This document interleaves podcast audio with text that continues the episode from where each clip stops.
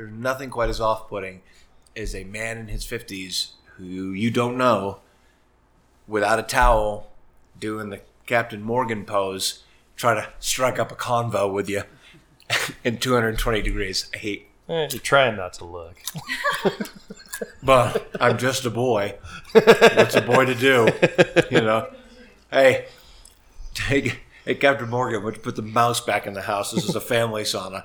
So at least this one I have to myself. It's just kind of like not super hot. You're going to stay in there for like an hour and just dehydrate. Mm. Well, so, all right. I'll do P G version now, but. Oh, I got that all on tape. It's good. Sound check. I don't know. I'm making this up as I go. What are your qualifications? Ah, well, I initially are. I'm a graduate of the Harvard Business School. I travel quite extensively. I have people skills. I am good at dealing with people. You just don't know when to give up, do you? I can do this all day.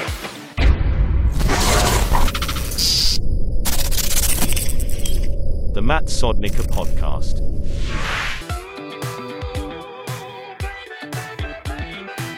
Hey everybody, welcome to the podcast. This is Matt Sodnikar. Thank you so much for listening. And this is a unique experience for me because it is an in-person live podcast. And it's been just actually over a year that I had done one. And it was with these two friends of mine here, uh, Quinn Brett and Joshua Stevens. We're going to be talking about the Wings of Life Relay coming up next month up here in Estes Park. And with that, so good to see both of you again. Yeah. Thanks for coming up, brother. Real, oh, real anytime. I'm going to push that closer to you. Yes. There you go. Awesome. So, um, second year for the relay, but I want to reset for everybody that may not have listened to the other episodes. What is going to be happening next month? Well, Josh and I are doing our second annual uh, Wings for Life run with our own spin on it. So this is a run that happens every year across the globe for raising money and for people with spinal cord injury and raising money, particularly to spinal cord research. Um, but we are doing our own spin. Josh and I are moving for twenty-four hours around our town of Estes Park. So last year, Josh ran around Lake Estes for twenty-four hours and I hand cycled around Lake Estes. And uh, in really shitty weather because this event is in early May, and so we can't control the date. Uh, but we're going to do it again, and with a few changes and hopefully a little bit more crowd because, as you know, last year was the start of COVID, so we weren't necessarily raging like we wanted to be. Yeah, have you submitted that uh, memorandum for request to NOAA uh, regarding not having sideways freezing rain for eight hours? Because that was a treat. It I was. really enjoyed it. Yeah. It was the best stuff to run in. So uh, you're not doing laps around the lake this year? It is our hope that the uh, powers that be behind the... Uh, The scheduling gods for the high school track in Estes Park uh, approve or request, and that uh, the oh. event will be uh, it'll be kind of a bifurcated event, which is great because um, Quinn, as as you know, has got that really cool series of of trikes. Uh, she's promised to bring out her trike gang. Um, we've tried to limit how boring it is watching a man run around in circles to a more controlled circle. So to get off concrete in a three point one mile loop and onto a track uh, in our local community high school that has kind of stands in an infield where the, the community can be co-located and kind of be more present and be part of it. Um, and, uh, you know, obviously the, the runner um, hopefully will sustain a little bit less impact injury on that. So if that's approved, we'll be doing it at the uh, at the track. If not, we'll reprise two point oh back out around that idyllic lake concrete path. You don't sound super enthused about that. The heart wants what the heart wants, Matt, and I want that track. Well, let's dive into the mentality of that for just a second. So how do you approach twenty-four hours on a four hundred meter loop versus twenty-four hours on a three point one mile loop. I, I could tell you which one I think would suck worse. Well, luckily I won't be as contained because my they don't want our bicycles on the track. So, and my intentions were to just bring up the trike gang and like check into uh, the track. And there's so many paths around town that my goal, at least, is to like mob the town with all of our fancy mechanical devices, us hand cycling and doing whatever, and then check in on Josh on the hour every hour. Um, but he'll be the more contained hamster wheel. As if anybody contain can contain either one of you. She'll be able to hear the sobbing from not far away. So have you done the math? Like, what's your distance record for twenty-four hours? And how many, have you done the math on how many laps that could potentially be? Not good at math, but uh, my my twenty-four hour record is one hundred twenty-one point three miles on a treadmill in Boulder.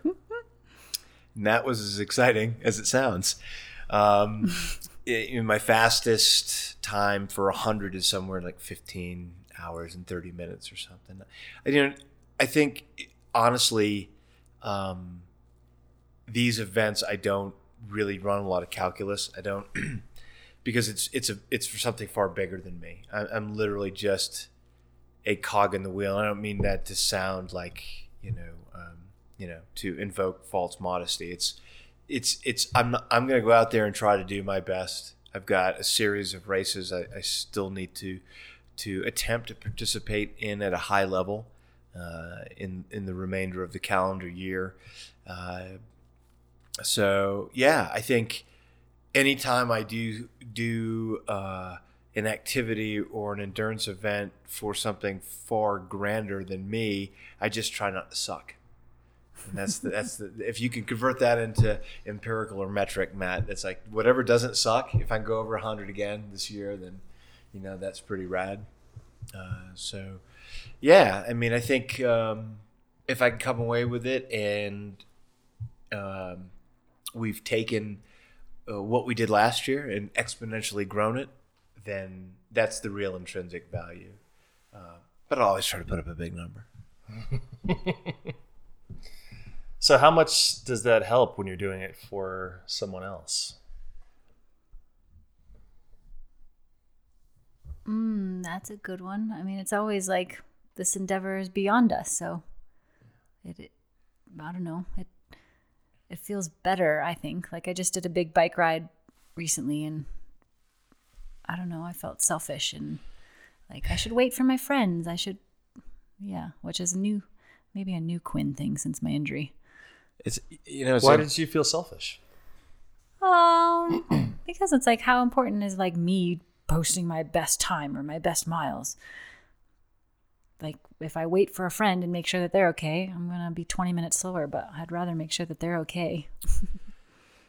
Yeah. At the, at the risk of, uh, sounding like a, a big old marshmallow, uh, I, I've, I've found in, in, in recent years that anything that really means anything that carries value or merit or worth with me as a runner, as an athlete, um, has to be executed by, with, and through something greater than myself. I mean, I've I've only been doing this competitively for about six years, but I, I'll tell you, at you know, at age fifty with some life experience, I, I had really lost interest in just running for the value of how I end up in a race. You compare that against twenty-four years in the military and, um, you know, other endeavors. It's not that I'm not passionate about it. I, don't, I it's, I love it and, and I work hard at it, but it's still generally just running on dirt fast as you can. Right. Um, I've really found, you know, um, true validation in worth, in value, in running for causes bigger than me. But this one is the most important because it's not ethereal. It's not ephemeral. It's I am running, you know, I've run for uh, nonprofits that support substance use disorder and, and, and, and a variety of different uh, things that are they're bigger than me. But I get to run now for my friend. And I told you that last year, mm-hmm. is that spinal cord injury research has a face for me, and it's Quinn. You know, and there's there's nothing more valuable than to run for someone that you care about and you love, that has a real um, there's a real impactful outcome, yeah, and it's not uh, hypothetical, it's not theoretical, it's it's you know for someone, um, and that you know that's worth that's worth all the all the left-hand turns I'm fixing to do. I may mix it up halfway through. But. You should. You're going left? Not a namby turner. Okay. All right. Yeah, I was trying to yeah. think to my track running days a couple of years ago. Well, yeah, and and I do the, the bike M S and am pondering that again this year. And I've got a friend who benefits from the, he doesn't have M S, but the medicine that comes from that research. And so when I'm out there on that ride, I'm thinking about him, and you know, there's some other you know subtext along with that ride. But yeah, it it definitely it impacts me as well. It definitely makes a difference. Nice. I think in in terms of being able to to sustain those kind of efforts, you have to draw it from somewhere. Um, I think. You know, maybe as a younger athlete, it's easier to draw it intrinsically. Uh, yeah, um, but yeah, I, I, I can't speak for Quinn, but she and I were on a different interview earlier this year, and uh, you know, without giving up the ghost, we're definitely more of the elder states people in in in this field, in you know, mountain athletics, and they don't want to dismiss the value of of how athletes measure themselves, whether it be Strava segments, whether it be placement at a race, or um, the speed in which they can they can complete a particularly difficult climb. Quinn and I have a far different experience uh, when you juxtapose that against mortality, and uh, I. You know, I, I'm interested in using whatever limited gift uh, a higher power gave me to run. Uh, and um, what Quinn's been, you know, the blessing from her accident is that she's become such an extraordinary and exceptional advocate for uh, differently, um, differently skilled athletes, and still gaining access to our state parks, and still doing what she she did, just in a different way. And it's hard to go back and say, oh, I really care about this time. That's what's going to get me through this run. That's what's going to get me through this low point, um, is maybe more sponsorship money, or like that stuff is irrelevant, largely irrelevant to me. Um, when all you have to do is look across, uh, you know, and, and see someone that you care deeply about whose life fundamentally changed on one day in October in two thousand seventeen.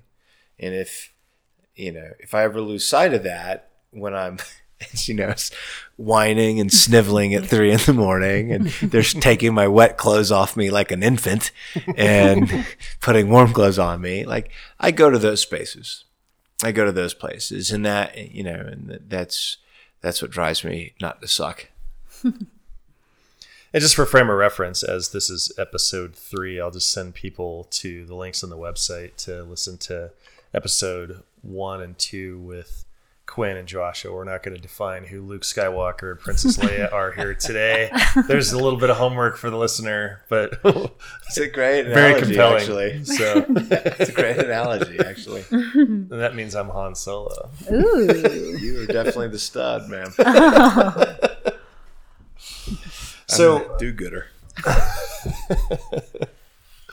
So one of the questions I had from my friend Kristen that I wanted to, uh, she wanted to wanted me to explore with both of you, was talking about the concept of bravery, and um, that can mean you can answer that in any context that you see fit, being in the military, climbing, pre and post accident, and that.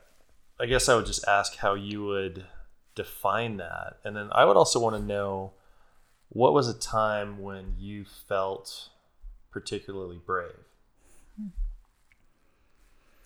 That's a unique question for me because I don't ever really connect myself with being a brave person, or I see that as a trait of mine. So I might have to pawn that off to Josh and let me think about what that, what does brave mean to me, I guess, and what have I done that's brave?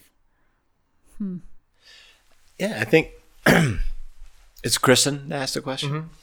Yeah, I think immediately when you posed it, Matt, I started to to parse out or suss out the difference between what courage and bravery is, oh, if, good. if there if there is such a thing. I think um, for me there there is certainly a discernible difference. I was always considered, or like to think, and, and believe it to be the case, that I, you know, within the context of the military, for example.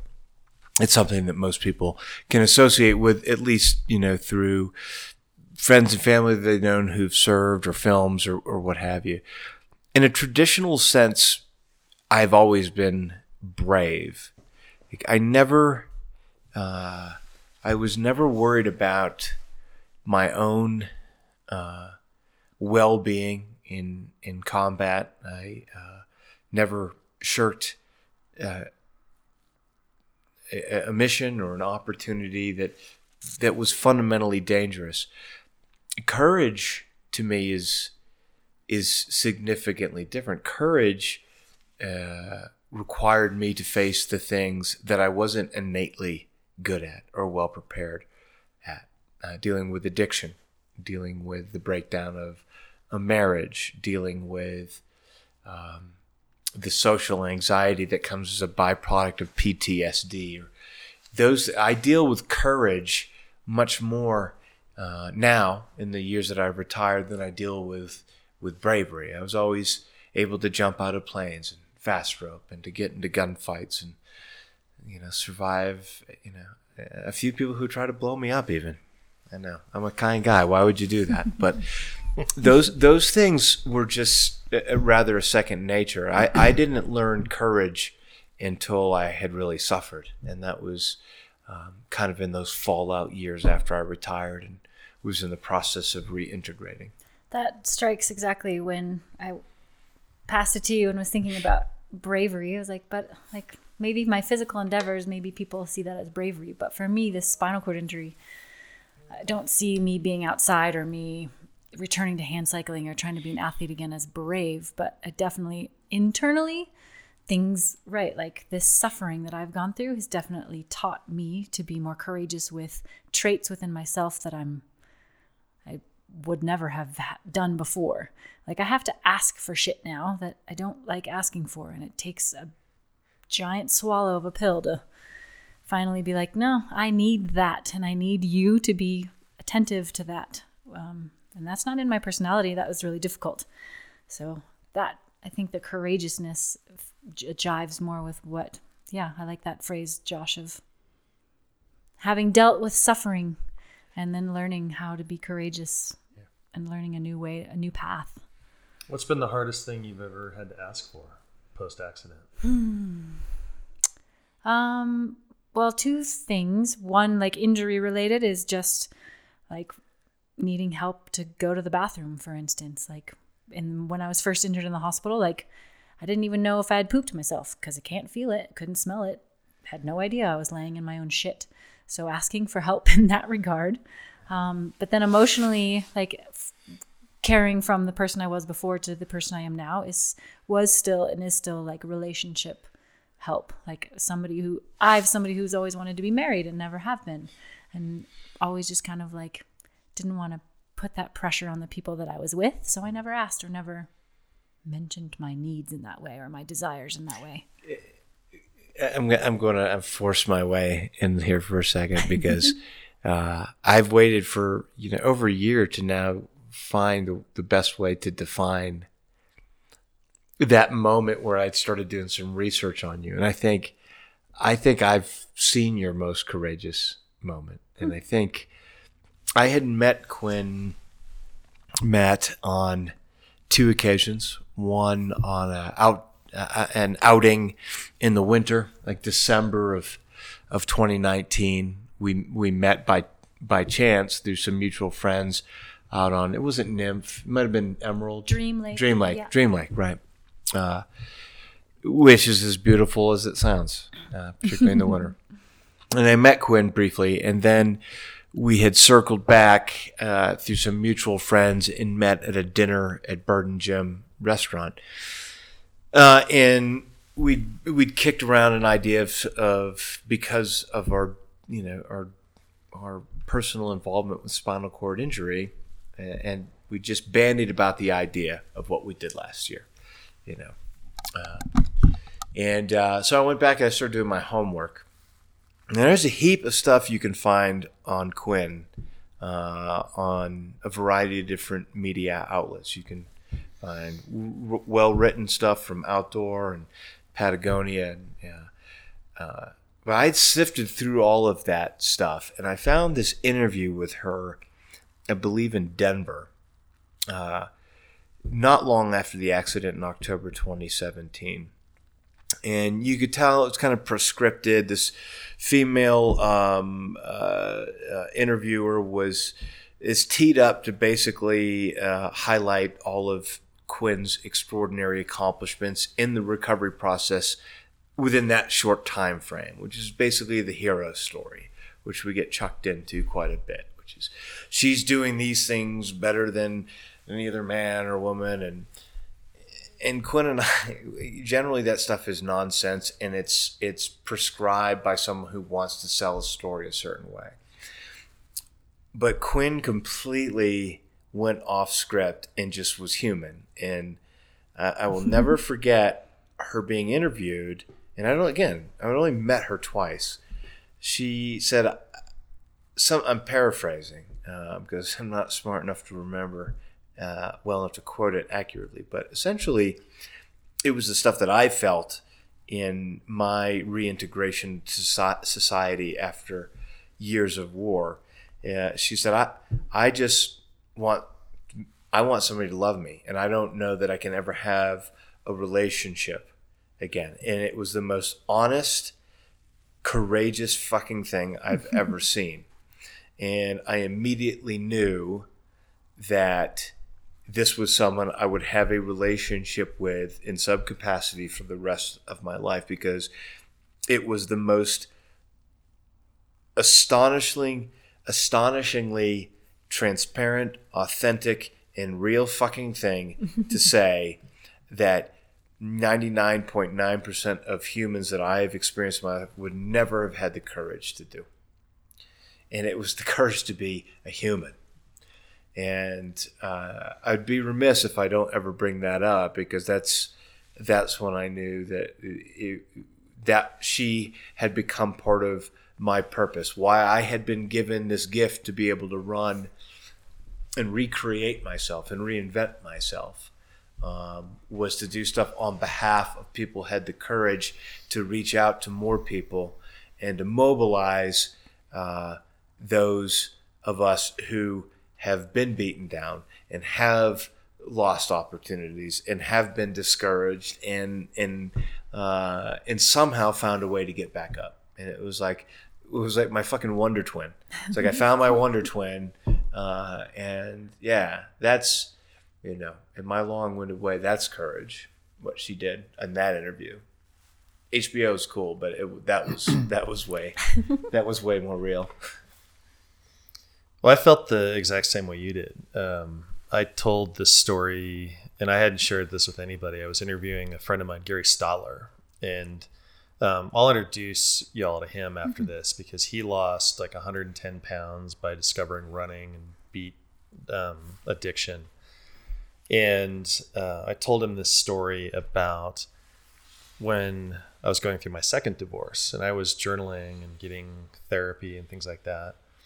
And I had just kind of started this podcast, and I had recorded uh, in very emotional, um, just just very emotional, uh, just a, an audio track that was along the same lines of what you were talking about. And I still have it, and I see it in uh, this folder when I save mm-hmm. these podcasts, and I've never I don't know. I think I've never wanted to go back and listen to it yet. And I don't know that I need to, because I know that some of those fears in the moment and some of that expression of I'm never going to find love again, never going to be loved again, mm-hmm. just had to get that out. And I just wanted to you know, go along this journey with you and just tell you that, yeah, I've felt that too. And it's, it's, it can be a, a very deep ocean to swim in for yeah. sure. Yeah, hell, we ought to rename this in the Lonely Hearts Club. But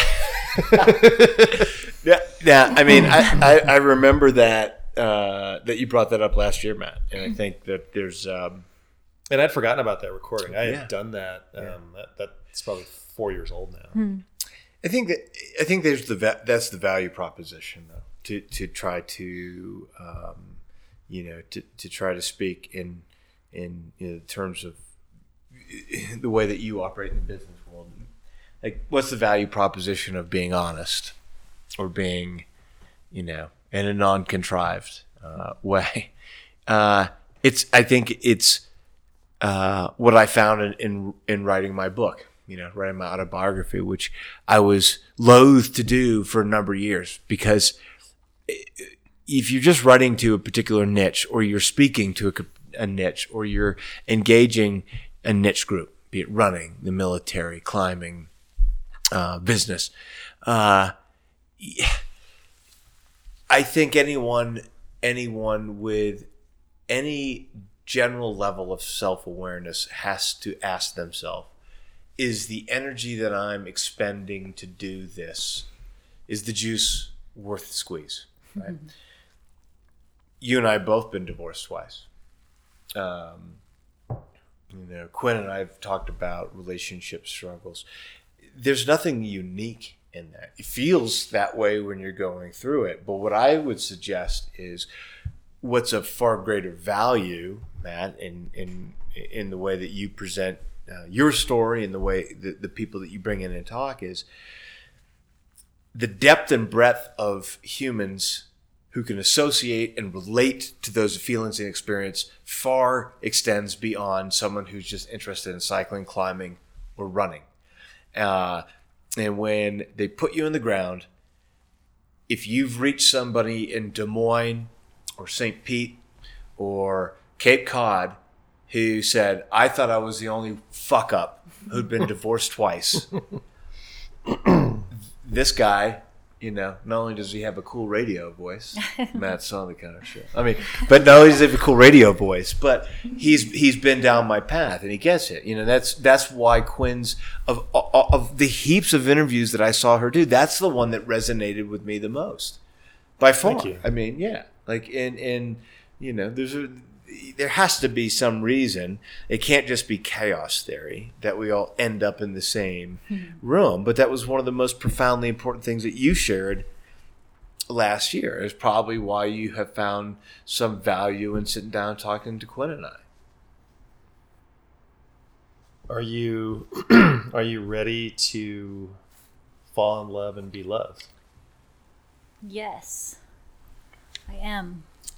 But it definitely was something, I mean, your body, your whole, like, I was very focused on a, a lot of the image of who I was and my identity, of course, like as this incredibly fit athlete who's so capable. I don't need help doing anything. I'm fine. If you don't want to do the garden, I'll do the garden. I'll build the house. I'll do whatever.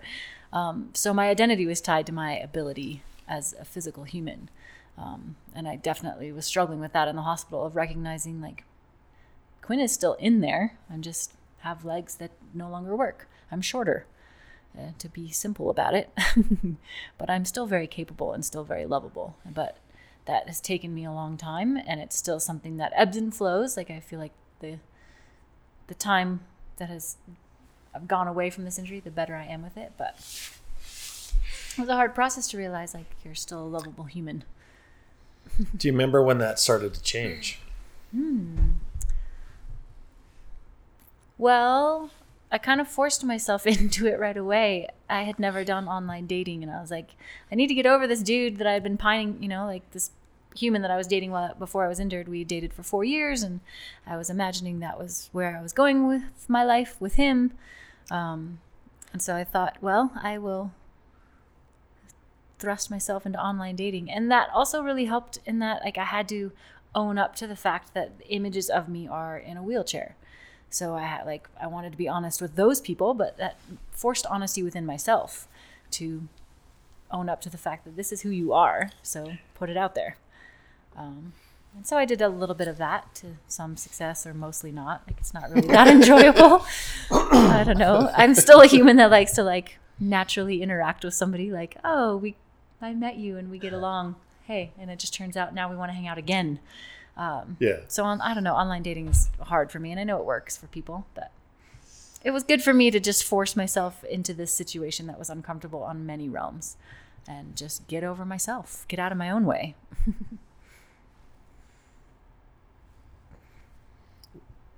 So what was your um, profile? Like, how did you describe yourself? Uh, I had some pictures. She had a filthy um, Tinder pickup. Yes, of course I did. Hey, uh, send me that. Yeah. Yeah, okay. I was in all leather mostly. um, I definitely. You heard of swingers? I'm a roller. Yes, go, Quinny. I love Bear. It. um, I definitely had a combination of, like, I definitely threw a picture. I think a picture of me, like, in my hand cycle, because I wanted to show, like, I'm still athletic, I'm still getting out there.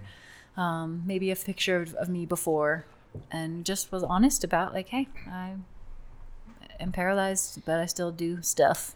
I don't know. That was really, that was really challenging for me too. Like, who am I? Because at the time I don't think I even knew. And that's a hard question to answer.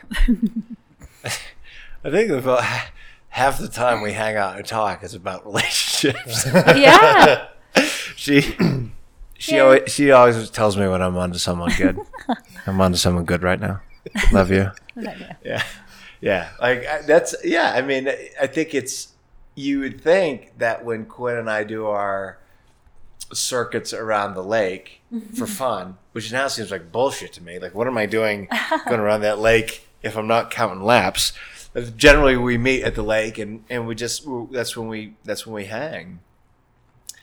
I don't. We don't often talk about climbing or running. No, but that's always been for me. Like for me, I yes, I'm a very physically endeavored person. Yeah. And I like to do activity, but I also my background is psychology, and that's just I guess my human interest yeah. is. Like I just found as a young adult, I found that the best way to interact with somebody or to actually have a engaging, as Josh would say, human conversation is sometimes people need to let that guard down or be distracted by something else. So yeah. if we're running, if we're biking, yeah. it's like you're also releasing a lot of testosterone and endorphins and things that naturally maybe let the mind make connections where it wouldn't otherwise if you're just sitting having coffee. I think why, I think why I like that and why I value our relationship so much is that it's we already got into the club, right? I've already got we're on the V I P room. Like we know we we know we do these things. So she may con me into you'll have to, what I don't know what it is that you conned me into this summer where I, I dropped you guys off and I drove over mountain ranges. Then I had to fucking run back over mountain ranges. I made him do Rollins Pass because I wanted to bike over. And so I was like, you should run over. It'll be a great adventure for you. Yeah. It was logistically uh, enlightening. And uh, but no, it was awesome. It was awesome. And that was where I met part of her trike gang. But those are like, that's just like the, uh, the common denominator. We're always doing that. I, I don't, you know, the stuff that we've been working on with Longs, you know, eventually we're going to get her back back where she belongs, up on top of it. And, you know, started scouting out different routes, and I would conscript bewildered, unsuspecting people to come help us. And we would push a little bit further, and I got you up to the Boulder Field. Mm-hmm. Yeah, which is huge. I mean, that's anyone who's been on Longs uh, to know the mechanics, just the sheer mechanics of what Quinn's mm-hmm. working with. But what I love about spending time with Quinn and our ilk is that when we're doing that, we're not, it's not like being in a room full of obsessive runners or cyclists. We're not talking about it. You're just talking about, we, I can talk to her about anything while simultaneously pushing boundaries and, do, and doing difficult things. And um, I don't know why all of a sudden that now seems like such a fundamentally or, or such a cataclysmically important event, but it is. I don't ever remember doing a physical event with Quinn where she and I were talking about bullshit like Strava segments or like like doing it for the for the purest joy of it. And I don't have many people like that that I know. I don't there's just not a lot of people like that that we can, you know. I've never found it charming when someone's fucking bike derailleur broke five miles up into a hike. There's generally nothing clever about right. that. But with Quinn, it's like it's like you know, just like yeah, it's uh, it's just part of the adventure. It's part of the gig, and you're like, hey, let's let's uh, let's see if we can fix this, you know. um, and that's why if you if you're in her space, you're you're you're lucky for being in that space, and Jimmy McCallan and Wade Morris and, and Jason Anton and, you know, all these just brilliant people uh, that I know um, all adore Quinn. And it's it's a uh, it's a, it's an amazing experience to be on the uh, whatever fucking space shuttle trip we're on, like whatever whatever stuff we're doing, like to to do that with you, because I never think of this as a work. I never think of it like a like a sponsor obligation or I have to go run this fast, or it's just, hey man, it's like being a kid. It's mm-hmm. like being a kid in the seventies for me. Like I'm just running around trails, skinning my knee, getting stung by fucking bees, telling dirty jokes, getting lost. And then you're like, oh, I'm just doing it with world-class athletes. And every one of us uh, adores her and, and, and wants to do what we can, you know, to be in that space. I want to use this for a second to go back to Quinn, and not necessarily dating, but um, when I've interviewed, I interviewed my friend um, Michael Jackson about um, race. And we just tried to make the conversation just, two guys went to college together, and just how how would you like me to talk about this? How would you like me to like not say, oh, I don't see color, and not address it? Because you know, his advice was that really doesn't help mm. him, and not necessarily in the dating context, but if one human who is uh, that meets you or anybody that's differently abled, how would it how would they communicate and either be inquisitive or empathetic without being condescending, or on the other side pretending that the chair isn't there? So wh- how for like a teachable moment, what would be I love advice? These. I love this. Yes. I could rage about a whole bunch of it. Please. Um, well, step one, I think like like for instance, I get a lot of, oh, I was in a wheelchair once. And these come from strangers. Like, you know that... What do you mean once? Right. Like, I broke my leg and I was yeah, in it for six distra- weeks. They were being discharged from the E R. Right. So I get a lot of those conversations. But I think, like, the starting point is, number one, like, if you don't know the human, don't dismiss them. Don't ignore them. Just, like, uh, uh, hi. And don't project. Yeah. Just say hi, like whatever's going on in your realm. Like I had a lady, oh my goodness, this story of a woman. The in, woman at the pool? Yes. Yes. Should I tell that story? Is that awful? Oh, please tell it. What a bat. I was working out at the at the rec center, and before I went swimming, I did a little yoga or like sit-ups and whatever. Then I went into the locker room and was changing into my swimsuit, and this woman came running in with a water bottle, and she's like, I think you forgot this. I was like, no, actually, that's not mine. And I'm like halfway naked. I'm getting dressed in my swimming suit. Uh, but then that's when she said that lovely phrase of, I know what it's like to be in a wheelchair. My daughter was in one. I was like, okay, I will listen. okay. Um, I will listen. And she just went, right. Thanks like, for complaining to other people's misery. I'm, You're spot on, man. I You're find a lot, right, like on. People, they're trying to be complimentary and they're not. They're condescending, or they have their own beef and they're trying to get it off their chest. And so, yeah, I just let her talk for five minutes or so. And I just said, thank you so much. Nice to meet you. I'm going to go swim now. Um, and I was like, I think I said something relatively like, you might know what it's like to be around somebody in a wheelchair, but not always being in a wheelchair. I think I might have said a phrase like that in a kind tone. And I came back from my swim, and there was a note in my locker that said, you know what, I might not know what it's like to be in a wheelchair, but you might not know what it's like to be molested as a child, and this whole raging scenario. Right. Stack ranking tragedies. Yeah. My hurt's more important than yours. So step one, just talk to me like a human. And yes, you might have a story to share, but you're a stranger. So maybe if we have coffee, we can talk about your molestation and my disability.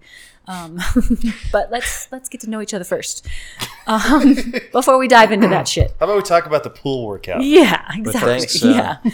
Um, but thanks for that charming bit of writing that you've left anonymously in my locker, you insane psycho. Oh, but that's just... Like step one, I guess, if you don't know me, just, if you don't know anybody with a disability, just don't assume that they need your help. Step one, just say hi and yeah. ask questions. Like, how Is are you today? Is this your water bottle? Is, yeah. No. Okay. It's somebody else's. And step two, uh, where was I going to go with that? Uh, I don't know. Just, and then if you, yeah, if you are friends, like as you get to know each other, I'm okay with questions, but that's yeah. just what you ask. Like, you're human. Like, hey, Quinn, if I ask you questions about yeah. your disability, do you mind if I do? And I would say most people would say, yes, please go ahead, because the more you know, then the more it helps us navigate our life. And just being having patience for like, ah, oh, Quinn didn't show up to the meeting today. Well, probably because she's pissing herself all day. Yeah. Because that stuff happens with her. You know, I, and all the time I've known her, I think I've only put my foot in my mouth with you once regarding the injury. Because mm-hmm. I just look at you like, you're my sister. You're like, you're my bestie. Like, I literally, and I'm known for saying some dumb shit, Matt. I mean, you know me. But I think in all the time we were together, it was maybe this fall. So we, we were doing one of our loops around the lake, and you had some like really nice socks on. You had some like really comfy looking socks. And, uh, it was around the time of the fire. That's what I remember. We were like, it, it was before we got evacuated. But it was cool. It was chilly. And you had like some, like, you had these like really kind of cool hipster. Or like leg warmers. Uh, yeah. Like, yeah. And uh, we finished up and we just hang out by her van. And she's nice and lets me pretend I'm helping. And and I'm like, those must have, those must have kept your feet warm today, girl. She goes, I can't feel my feet. I'm like, God damn it.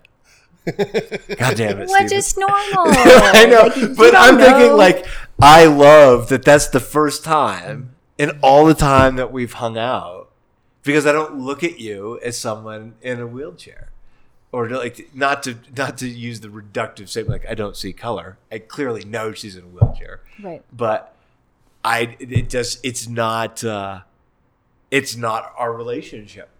It's not at all our relationship. I can say something stupid like, I hope your feet were warm. She's like, I can't feel them. Don't be an idiot. And I'm like, oh, I've only done that once in, in, in two years. You know. And if you look at her as she is, then you're not going to try to come up with rank ordering misery stories. Like, I, I know what it's like to be in a wheelchair. I have no idea what it's like. Right. We don't know what it's like being a person of color because yeah. none of us are. Yeah. Yep. And I think if you just have generally a good heart and you don't make it about you, I think that's, and you're just like, she's my friend. Right. And a lot of that comes right from like p- other people's insecurities or shame. Like yeah. so much of that is people's shame of like, well, I got to make this situation better. So I'm going to tell them I know what it's like, or I'm embarrassed to be around you and I don't know what else to say. So ah! Like you're just vomiting yeah. out these phrases. But how about just hi? What's your name? I mean, most of, most right. of the close circle up here is just, it's Quinn. You know, whether it's Bronson or Whitmer or me. Or, and he's like, yeah. And that's cool. I, I think maybe until Matt framed that question or you guys went down that path, because I knew you were going to talk about the pool lady. Like, I think like it's, it's so nice. And maybe that's a uniquely Estes kind of cool laid back. I, nobody's ever like, I'm going to take a picture with the wheelchair girl and post that, like, to be so I'm progressive. And, you know, just like your friends were quite well aware of pre-October two thousand seventeen and post-October two thousand seventeen. But I can't think of a singular event that I've been with you in a social setting where that's ever come up. Which is a good thing because... Unfortunately, right, like I am a very physical disability, but we all have our disabilities and our hindrances. So if we can all have that kind of empathy or just compassion for the fact that we're all different humans, and maybe mine is very physically visible, yeah. but yeah. we all have our shit going on. She can roll into any restaurant or coffee shop here, Matt, and no one makes a big ordeal. If I can get there. The town needs some work. Absolutely. On, on, on accessibility. Whoops. And I would and let you, you know, far better than me, but I, it just the spaces that we've been, it's, it's nice. It's just nice that Quinn is, I mean, she's so revered. I was sending an email to uh, E D C, some of the power brokers in town that are going to help us secure this high school track. six thirty this morning, I'm begging people to give me that goddamn track. and uh, and I'm doing the, I'm like, I don't presume I know whether or not someone knows you. And I, you know, so I was asked to give like an executive summary of the Wings for Life run. And I'm like, Quinn, oh, yeah, everyone knows you. Like every and every and they don't. I mean, I've been, you know, it's not a bunch of charlatans and fakers and people trying to project some type of progressive understand. It's just like you're in this town, people love you for you, you know, and that and that little filthy Tinder pic. Yeah. Like, but people, people love you, Quinny, because just like, yeah, I know Quinn. We did this thing with her and Tommy out at the Y, or yeah. That's been hard for me emotionally, though. I don't know how we were talking about me and my injury so much, but that's been hard for me emotionally in this town. Like, I noticed I just re- finished a road trip and I was in Durango, and I was like just more apt to like less uh, internal dialogue. Like when I go to the grocery store here, I'm like, who's going to see me? Who's going to like talk to me? Who's mm. going to, because there's so much history of myself here as an able-bodied human that people, right, know my story, but also know me, or I don't know. And I also have my own internal dialogue, which is probably projecting of like my nervous anger or whatever it is. But when I was in Durango, that, that's when I noticed it last week. And I was like, I'm not talking to myself or having these like nervous anxiety moments of like, who's going to see me? Who's going to talk to me? Who's going to like, like I have all these like negative internal dialogue. Like if this person says this one thing, da, da, da, da, da, like, but I didn't have that. And I was like, ah, like maybe it would be best if I moved away from this town so I could like refresh my brain of like a new human. Why don't you think you just recreate it somewhere sure else? I, and, and I and I would tell you, I think you, your level of self-awareness is extraordinary. I've run into her outside of Safeway, and she is a, a she is a tense bucket of nerves. I hate the grocery store. I know. Too. Well, especially well, yeah, in it's, small it's, town. It's, it's never a wonderful place, but she looks like me getting ready to kick down a door in a safe house in Baghdad when she's getting ready to go to Safeway. She is. She is. Like I remember one time we talked for maybe like thirty seconds. You're like, I gotta get this, this, and this. I'm like, yes, ma'am. I'm stepping out of the way. So I mean, I can see the manifestation of of that stress, you know. But I don't. I don't know. I think it's just cumulative, and it would just build up somewhere, somewhere else. Sure. You know? And, and I would do want to offset it by like you are dearly loved in Estes. Mm-hmm. You know? There might be something to that, because I think about people that, like, I grew up in Pueblo, and it was a fine place to grow up, but I don't go back. I don't have family down there, and I don't disparage it. I just don't want to go back. And there might be something to that about starting over as you are, not as you were mm-hmm. someplace. You know, maybe moving is pretty drastic, but you know, as you've described it, that does tend to make sense to me. Right, like maybe going back to these towns, like right or here, like people knew who I was before, and it's not, and it's definitely an identity I loved and I wish I could still be, mm-hmm. but I'm not. And I'm changed, and maybe it's the, the reality of other people who had that connection with you prior in your high school times or whatever it was, and they're just digging for that connection again, but it's like no longer the human you are. If if I may, uh, it's a it's an extraordinary question, and I think every listener should pose that same question to himself. I think maybe why I have a different viewpoint in that is in my own trajectory, both the ascension, the fall, uh, the, the rebirth and the rebuilding. I think it's easy to be reductive and to say, I would like to go back to a time or go to a place where people didn't know about my addiction to opioids. I would like to go back to a time where people only knew about my, you know, successes in, in combat and, and, and, and, and know that part of me as a military officer, or any number of places. At, at age fifty, though, I think when the, where I sit right now is that the people that matter to me, the people I love and care about, the people that I truly value, know me holistically. And those are the ones, those are the only ones fully capable of loving me, mm-hmm. because we know what we're like after the injury, right? If they can weather that storm, you know, they're, you know, they know what you were before that. They know the heroic stories and the, uh, you know, and again, the reductive highlight reel. I, I think, I think I value most the people that I love and care about that know me uh, as both the hero and the anti-hero. Mm-hmm. And I think to do anything else, I set myself up for failure because I'm still, uh, I'm still a composite of some of those lesser angels and those lesser qualities. And why just recycle that process over and over again? That's, you know, that's how I feel. I think uh, I wish I'd known you before, but I love who you are now. I care about who you are now, and um, you know, I think part of it is just our innate desire for escapism at mm-hmm. times. You know? It doesn't sound to me like you want to um, disappear from Estes. I'm just hearing that. It's nice to not have the comparison. Yeah, I think that's right. That Durango or Tempe or wherever you go, that you're living with this every single day, but somebody's seeing you from zero. Mm-hmm.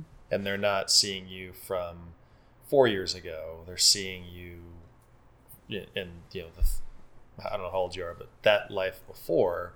It's just, it can be refreshing just to have the clean slate or the, the blank page for a weekend or for a week. Yep. Wow. The this brings me to the other thing I wanted to talk about is motivation.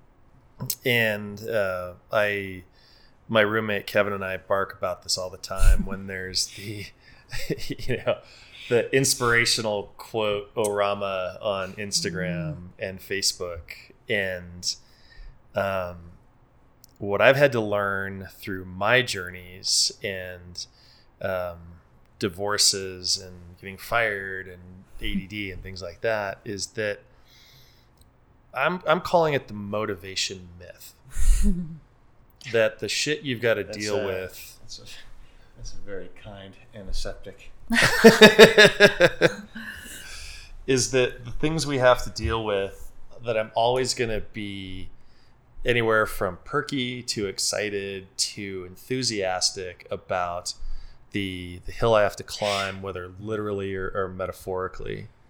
And I wanted to get your thoughts on where that lands and sort of your perseverance in what you've had to deal with with your experiences.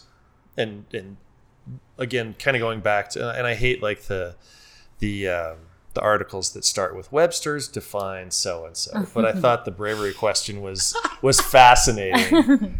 And I do not want this to be writing. But yeah, I don't don't want this to be a dictionary podcast, but you know, when when you think of motivation and and applied to the the self with both of yourselves, what does that mean?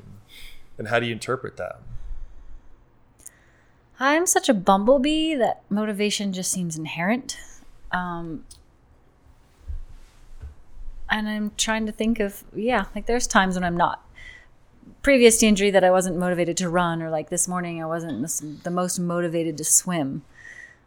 But I guess I don't, I don't know if we're... Do you address it explicitly within your mind or journaling? Like, how do you get through that? Getting through the lack of motivation? Yes. Uh, I usually just, like, this morning I was like, I got shit to do. It's fine. And I, but I think that's learned. Like, I think mm. in my twenties, I was definitely like, uh, that internal dialogue was definitely, you shoulda, coulda, shoulda, coulda, go, go. You go, you gotta make up for it somehow. I think that was the internal dialogue. And I think I definitely still have that dialogue, but I don't know. I have a lot of nerve pain, or like I had my COVID shot yesterday. So swimming this morning, I was like, you're fine. I don't know. I didn't put too much internal dialogue about it, which is probably a good thing. Yeah, I think most social media is nonsense. I mean, it is. I mean, it's um, it's designed to per- perpetuate a myth, right? I'm a sponsored athlete. What does that mean? You know, not really much, you know. I'm a captain of industry. It's if you uh, have an obligation to present an image uh, uh, because of financial, um, contractual obligation, or just perception, then you are by definition Uh, dishonest, because you can't truly sure. and fundamentally be yourself. There are very few athletes. Let's distill it down to that. There are very few athletes that aren't, to some degree, full of shit with the way they present themselves. I mean, I know in the running world, most of them. And it's you can be a good person and still have to play the game. Uh, but to suggest otherwise is completely disingenuous.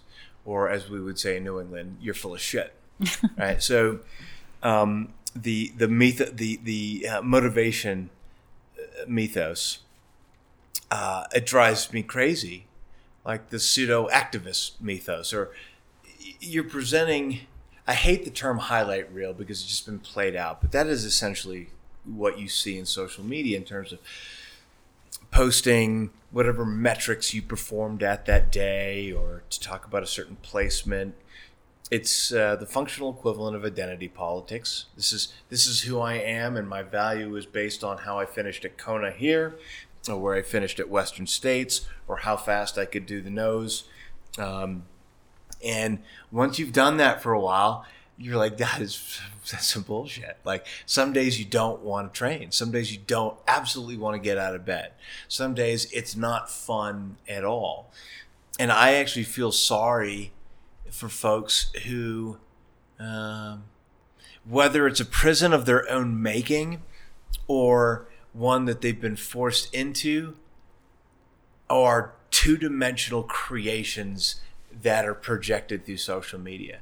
And at this point in my career, where I don't need the money and I don't need that validation, I have, um, I'm blessed to be in the position of only working with, you know, companies or people that I really genuinely just like as at a human, at a fundamental human level.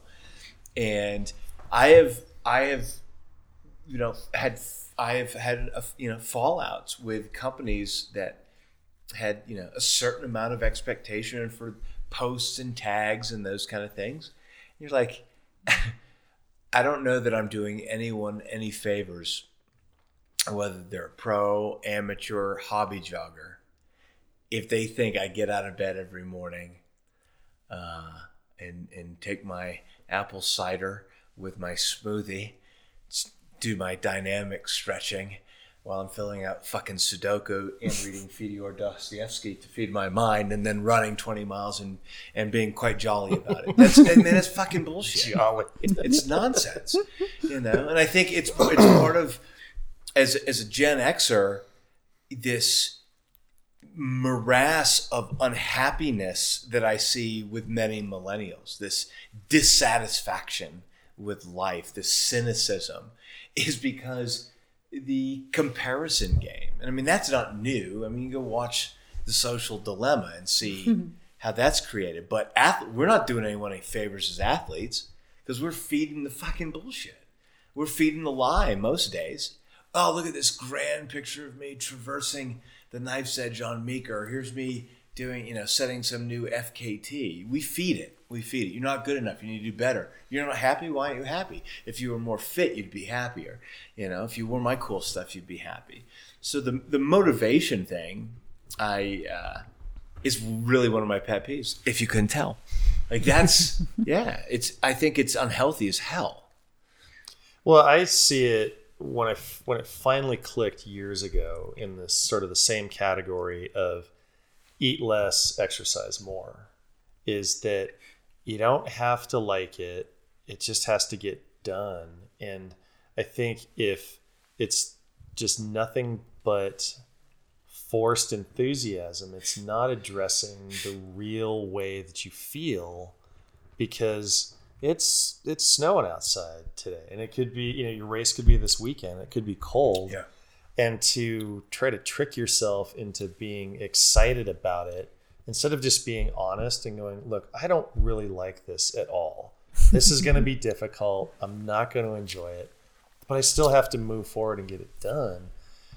It's not sexy. Matt, what do you think about, like, now I'm going to sound like I'm diving headlong and dragging you guys into a conspiracy theory. And then we built a culture around that to perpetuate that lie. If you have the right gear, training will be easier. If you have the right coach, they'll be able to work you through those tough days.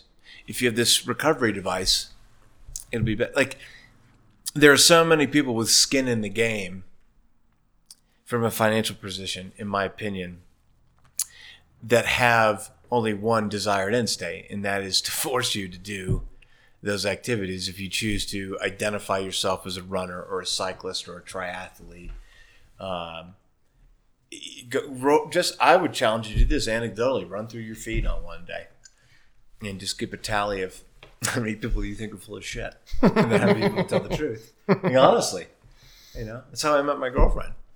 She sent me a text. It's like, that's the most real. Like, why don't more people say that? I'm like, they probably can't afford to. Like, you know, they or they, you know, they have to. They have to play that game. But uh, like I, yeah, it's not always. It, There's a lot of stuff associated with our associated sports uh, that get tied up into that myth of motivation, like that somehow a moral, ethical, or mental failing if you can't get jazzed about running around in the fucking snowstorm out here. Like, in fact, I question anything you say. If you're like, man, I, I'm so stoked. Is it going to be raining again when you run twenty-four hours? Man! Oh! Hallelujah! I can't wait. Yeah, who are you lying to? Right, exactly. Mostly, they start. It's you start with yourself, right? You start yeah. lying to yourself, and then you yeah. perpetuate that. And the last thing I'll say on that point was, I have friends that I have met through social media that say, "Thanks for just being honest, because she makes me feel bad about not being enough of a feminist. He makes me feel bad for not doing enough strength and conditioning training." And that, if you're party to that, if you're part of that culture, then you're part of the problem.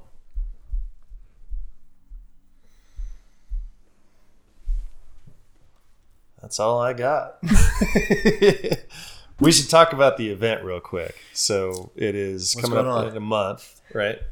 Uh, beginning of May. May eighth and ninth, right? Yeah. And I'll post links to Wings of Life. And uh, one thing I heard with uh, your call with fifty-two eighty is people can join the team virtually from anywhere. And mm-hmm. you don't have to run twenty-four hours. You can walk. You could cycle. You could do anything to join the team. Yep. Exactly. Join the team. The actual, like, sanctioned run is mm, Sunday morning, whatever time. It was, it's early here in Colorado because of Greenwich Mean Time. Uh, it's like four in the morning or something. Um, yeah, it's crazy. No, five in the morning I think is when the run starts f- if you live in Colorado. But that's why I'm like, you can join us on Saturday and still participate in this event. Or just give us money. Spinal cord research money. Well, yes. Yeah, I think. Um, When you heard us talking to fifty-two eighty, like last year, I believe we glimpsed the potential, Matt. Like, Quinn and I are blessed enough to have enough of a social media following that it that people are aware of what we do beyond the confines of Colorado. But the the great partnership with Wings for Life is that you can, you literally can do something at a local level and have a global impact. And that's, it sounds high-minded, but there's very few endeavors where, you know, um, we can, you're going to be there on the ground being bored out of your mind. No, I'm gonna run with you. I can't wait to run with you. Yeah, so I mean, it's. I gonna... might even bring my short shorts. Oh yeah. Yes, please do. Yes, awesome. I might need backup. um, like, yeah, if I soil myself on the golf course again, um, like, it, like we this year we're excited because we're gonna have a a, a more uh, a larger and, and broader local presence.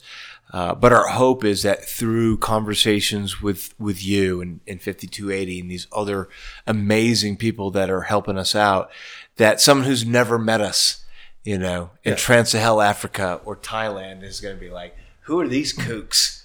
Like w- the wor- the Wings for Life World Run is, is cool enough, but these guys are going to do it for, for twenty-four hours, you know, which is, which is rad. You get to be part of something special. Yeah. You know, and... This is, at the end of the day, I mean, this is, it's about her, you know, it's about, it's about what she can do and um, the message we're sending, but anyone in the world can be a part of this. You can be on our team. You can join our team on the app, and that's pretty cool. And you're helping millions of people in the world. Yeah. That too. That too. Yeah. Well, it's, it's so exciting to be back here again and to do... like a three D podcast again. Yeah. I can't tell you how cool this is, man. And to have it be, you know, a year after the last one. So, yeah, yeah. So thank you so much, Quinn, Joshua. We'll see you in a in a month. You gonna tell the audience what, what vehicle you're gonna roll up in here? the, dragon wagon. the dragon wagon, man. The shaggin' wagon.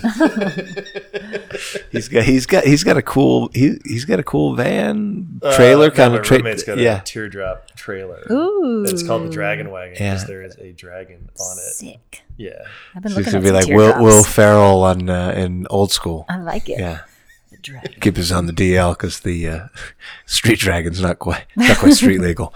It's gonna be parked right next to Yorg and Kendris. We're gonna have like a trailer park Sick. By the end of this. School, don't worry about it. It's fine. Look the other way. People will yeah. mostly be clothed.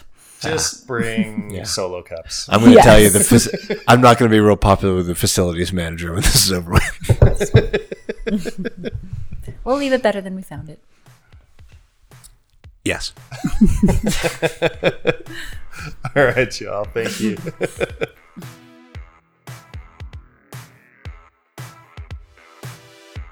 Episodes of this podcast are produced and written by me, Matt Sodnikar. The intro was engineered by good friend Cole Weinman, and our original score theme song, Retro Funk, was composed by previous guest and good friend Randy Wiaffe. I also have two requests. If you like this show, please share it with a friend who you think might like it.